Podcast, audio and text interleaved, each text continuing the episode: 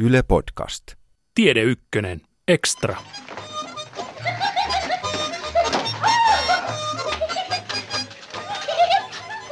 ilo tekee keveäksi, on niin kuin, ää, kaikki on jotenkin kevyttä ja helppoa, ilo antaa hyvää virettä.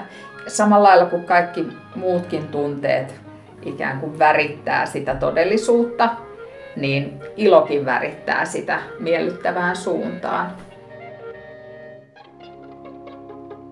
Tässä Tiedeykkösen neliosaisessa podcast-sarjassa puhutaan tunteista. Neljästä perustunteesta. Vihasta, pelosta, ilosta ja surusta. Tässä jaksossa käsitellään ilon tunnetta. Sitä, miltä se tuntuu, miten se ilmenee, missä se kehittyy ja mikä on sen tehtävä. Ja myös sitä, että kaikki eivät välttämättä osaa iloita. Lisäksi puhutaan tunnesäätelyjärjestelmistä ja niiden merkityksestä. Minä olen Jaana Sormunen ja seurassani on psykologi, psykoterapeutti Katja Myllyviita, joka on myös kirjoittanut tunteista. Tietokirjan Tunne tunteesi. Vilkaisemme kunkin tunteen osalta myös professori Lauri Nummenmaan johtaman tutkimusryhmän tekemää kehon tunnekarttaa, joka osoittaa miten ja missä osissa kehoa eri tunteet tuntuvat. Mutta siis ilo. Aivan ykkösluokan tunne ja syystäkin.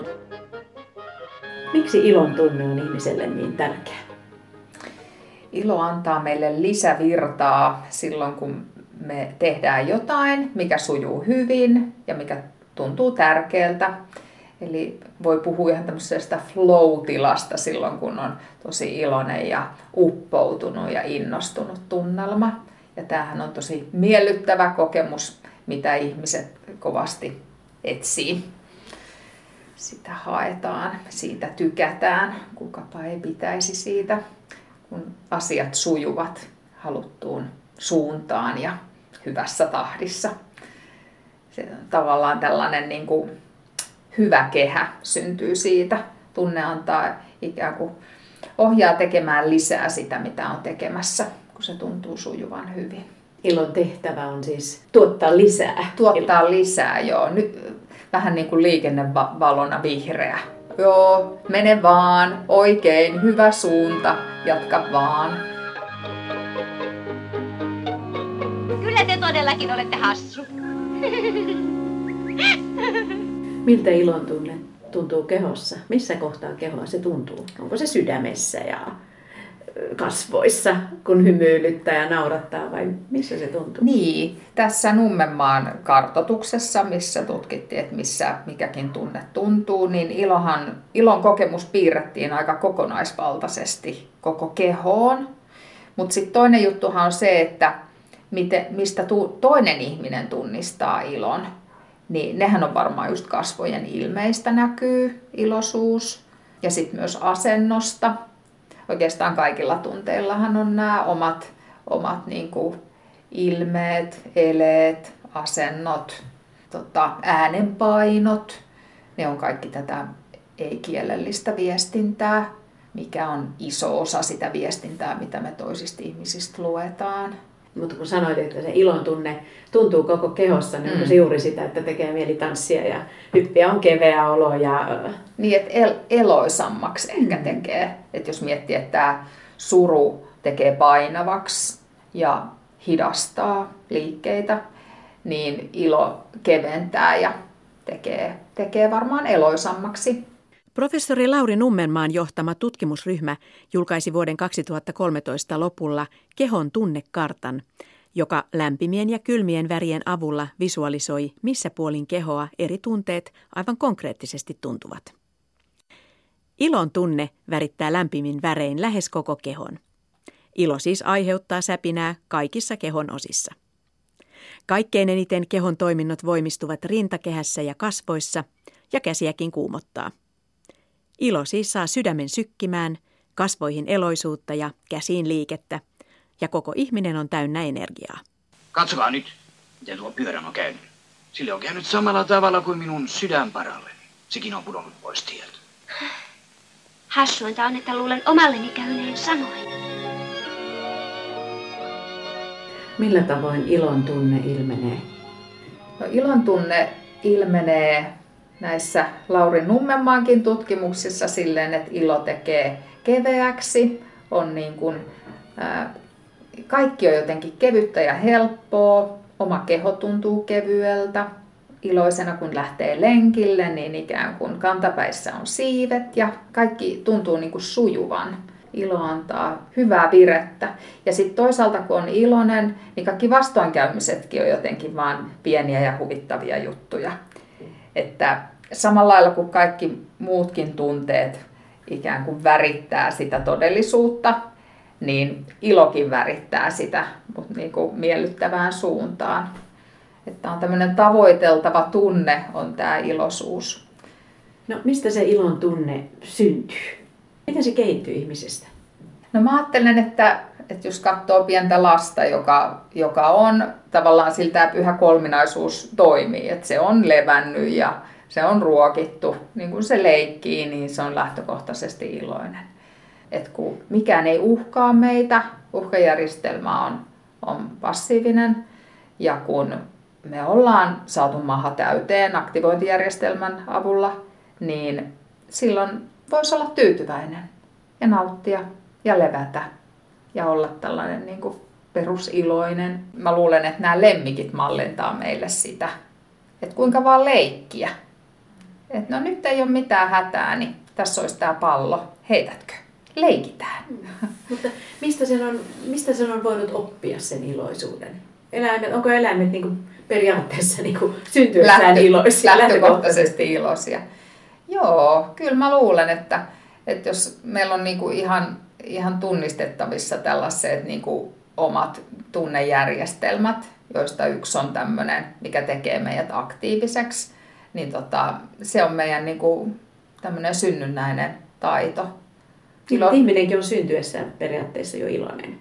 Kyllä joo. Kyllähän pienet lapset jo hymyilee silloin, kun niillä on kaikki hyvin. Ja sehän on tosi tarttuvaa, kun pienet lapset on iloisia. Niin kuin on myös itku on tosi tunteena tarttuvaa. Kaikki alkaa mm. ahdistaa, kun pieni lapsi kaupassa itkee. Kaikki haluaisi mennä jotenkin, jotain pitäisi tehdä. Mm-hmm. Eli sillä lailla nämä on, nämä on kyllä kaikki niin kuin tällaiset aidot ensisijaiset tunteet niin on helposti tarttuvia kyllä.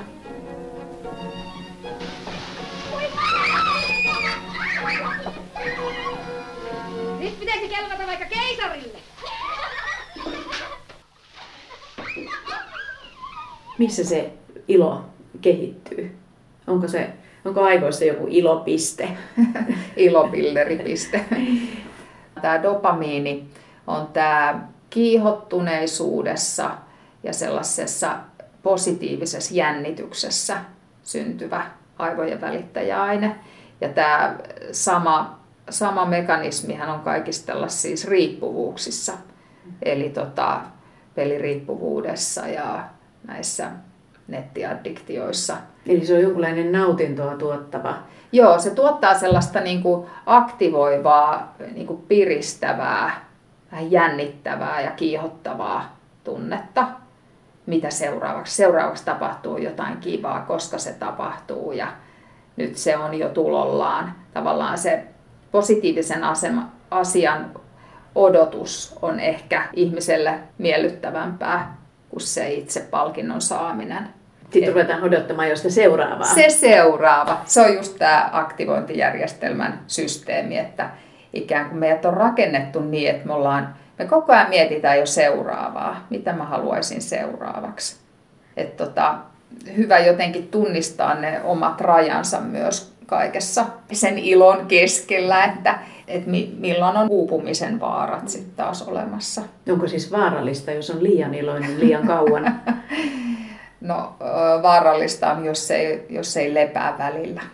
Eli itse tunteena ilo ei ole vaarallinen, vaan, vaan oikein mukava piriste silloin, kun ihminen on iloinen, niin kannattaa ottaa vastaan se. Ei se ikuisesti kestä, niin, mutta tota, joskus on hyvä tunnistaa myös ne omat jaksamisen rajat ja osata välillä levätä.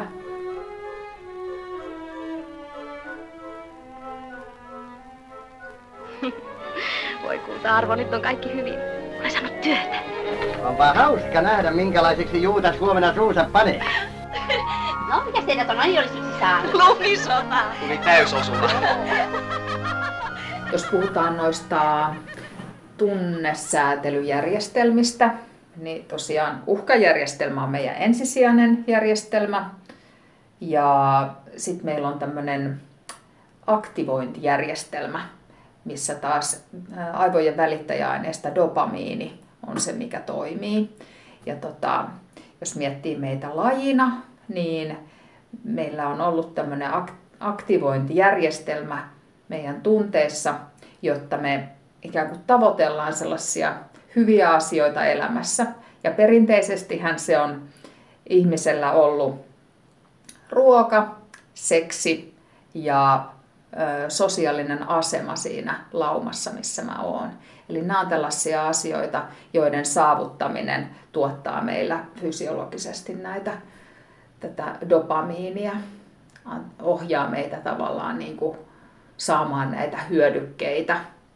Ja tota, tämä meillä on edelleen tämä sama järjestelmä, järjestelmä vaikka tota, me ei enää eletäkään tuolla tota, luolissa, jolloin, jolloin piti koko ajan kerätä ruokaa ja, ja tota, koittaa lisääntyä mahdollisimman tehokkaasti, kun iso osa lapsista kuolee. Ja, ja tota, se asema siinä laumassa niin, niin tota, säätelee sitä, että kuinka paljon ruokaa sä saat ja kuinka paljon sun geenit jatkaa, jatkaa tota, lisääntyy. Ja kun sanoit, että uhkajärjestelmä on ensimmäinen, liittyykö se jotenkin myös tähän, tähän että pitää tavallaan on, kun on uhkana joutua kakkoseksi, niin pitää tehdä enemmän ja saavuttaa enemmän? Kyllä joo, että tota, että kun meidän toimintaa ohjaa motivaatio, meillä on motivaatio saada näitä erilaisia tärkeitä juttuja. Meillä on aina jotain halun kohteita, mitä me tota, koitetaan saavuttaa. Niin, niin tota, uhkajärjestelmä taas aktivoituu silloin, kun tulee joku este siihen, mitä me ollaan saavuttamassa. Ja tota, tämä tosiaan muuttaa sit sitä tunnetilaa, eli, eli siitä tulee sitten tämmöinen taistelutilanne. Mun pitää saada toi este pois raivattua tieltä jotta voin taas tavoitella lisää näitä, näitä tärkeitä asioita elämässä. Eli tämä on tätä meidän tunnebiologiaa ja lauma, tyypillistä laumakäyttäytymistä. Ja senkin, senkin takia sanoin, että se uhkajärjestelmä on ensisijainen, että, että tota, se, on, se on ollut meil, meidän hengissä säilymisen kannalta tärkeää, että, että ollaan me tekemässä mitä tahansa, ollaan me levossa tai tai tota, uppouduttu johonkin tekemiseen, niin silloin kun joku vaara vaanii, niin pitää saman tien niin kuin toimia. Pitää äkkiä tehdä se laskelma mielessä, että taistellako vai paetako. Ja tota, sen takia tämä uhkajärjestelmä on meillä ensisijainen. Eli on tämä uhkajärjestelmä, mikä on ensin kehittynyt, että pystytään tota, pakenemaan paikalta silloin, kun on vaara tämä aktivointijärjestelmä on, on se, mikä on tavallaan tuottanut se, että meidän laji on alkanut kukoistamaan, että me ollaan niin kuin vallattu maat ja mantereet. Ja sitten meillä on kolmas järjestelmä, on tämmöinen rauhoittumisjärjestelmä, että tota, mikä ehkä menee, menee jollain tavalla tämän ilon kategoriaan, koska se tuottaa niin kuin hyvää oloa tämä rauhoittuminen. Se on tällaista niin kuin rauhallista tyytyväisyyttä. Ja tämä rauhoittumisjärjestelmä tavallaan palauttaa sen meidän kuormittuneisuuden, mitä on syntynyt siitä, että me ollaan päivän mittaan oltu vuoron perään uhkajärjestelmän ja aktivointijärjestelmän niin kuin tässä ristitulessa.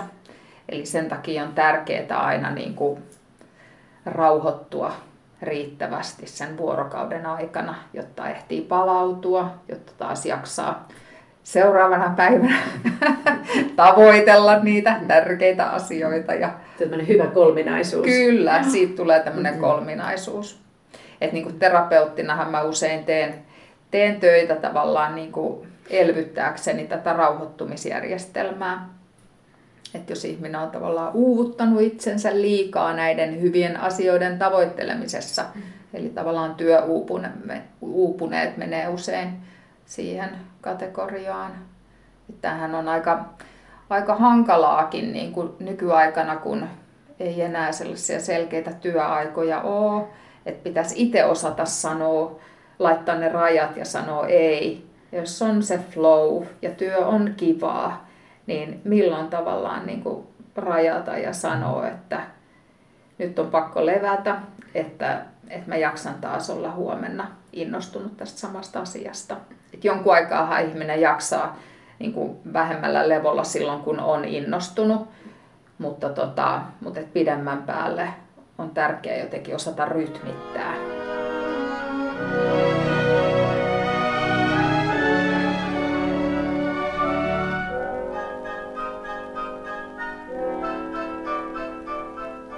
Onko ihmisiä, jotka eivät ole iloisia, jotka eivät osaa iloita? Varmaan sellaista, sellaista uskomustaustaa voi olla, tämmöistä ikään kuin ö, omassa lapsuuden kodissakin ehkä opittua mallia, että, että ei saa, että nämä ilontunteet on, on jotenkin tukahdutettuja. Niin. Ja sitten meillähän on sanontojakin niin kuin tällaisia, että Itku pitkästä ilosta. Itku pitkästä ilosta, niin kuin varo, varoitus. Mutta sitten tällainenkin, niin kuin, että, että mies se tulee räkänokastakin, mutta ei tyhjän naurajasta, mikä on ihan kauhea sanonta. Että tällaisia viisauksia, niin nämä, nämä voi niin kuin edelleen ohjata meitä näissä tunneilmaisuissa. Et näistä on tosi hyvä mun mielestä jotenkin pysähtyä kuuntelemaan ja miettimään sitä, että onko jonkun tunteen suhteen tällaista ikään kuin estettä rakennettu sinne. Koska sehän on tavallaan tosi tylsää, jos jää tällainen niin kuin energiapuusti käyttämättä, mitä se ilokin sitten lähtökohtaisesti on. Et sehän vaan antaa tavallaan sitä keveyttä ja helppoutta siihen, mitä me ollaan tekemässä. Niin on funktionaalista, että me saadaan se tunne käyttöön. Et silloin jos joutuu näitä tietyn tunteen ilmaisuja pidättämään, niin silloin voi kehittyä sit vaikeaksi sen tunteen tunnistaminen itsessä. Voiko sen oppia sitten uudelleen? Tai... Kyllä varmaan joo. Et ihmisethän oppii kyllä toisiltaankin. Että, et riippuu tietysti siitä, mikä on asenne, että haluaako oppia. Mutta tota, kyllähän me mal, malli opitaan toisiltamme koko elämän ajan. Ja mitä sitä ihminen voi luomaan? Mikä on parasta ilon tunteessa? No se on varmaan se miellyttävyys ja se, että miten, miten kaikki asiat näyttää niin kivalta silloin, kun on iloinen. Tulee hyvä tunne. Ilon tunteesta keskusteli kanssani psykologi, kognitiivinen psykoterapeutti Katja Myllyviita. Tämän Tiedeykkönen Ekstran tunteita ja tunnetaitoja käsittelevän neliosaisen sarjan muissa osissa puhutaan vihan, pelon ja surun tunteista. Ohjelmasarjan on toimittanut Jaana Sormunen ja äänisuunnittelusta vastasi Katja Kostiainen. Ohjelmassa kuulut ääniefektit oli koottu vanhoista suomalaisista elokuvista.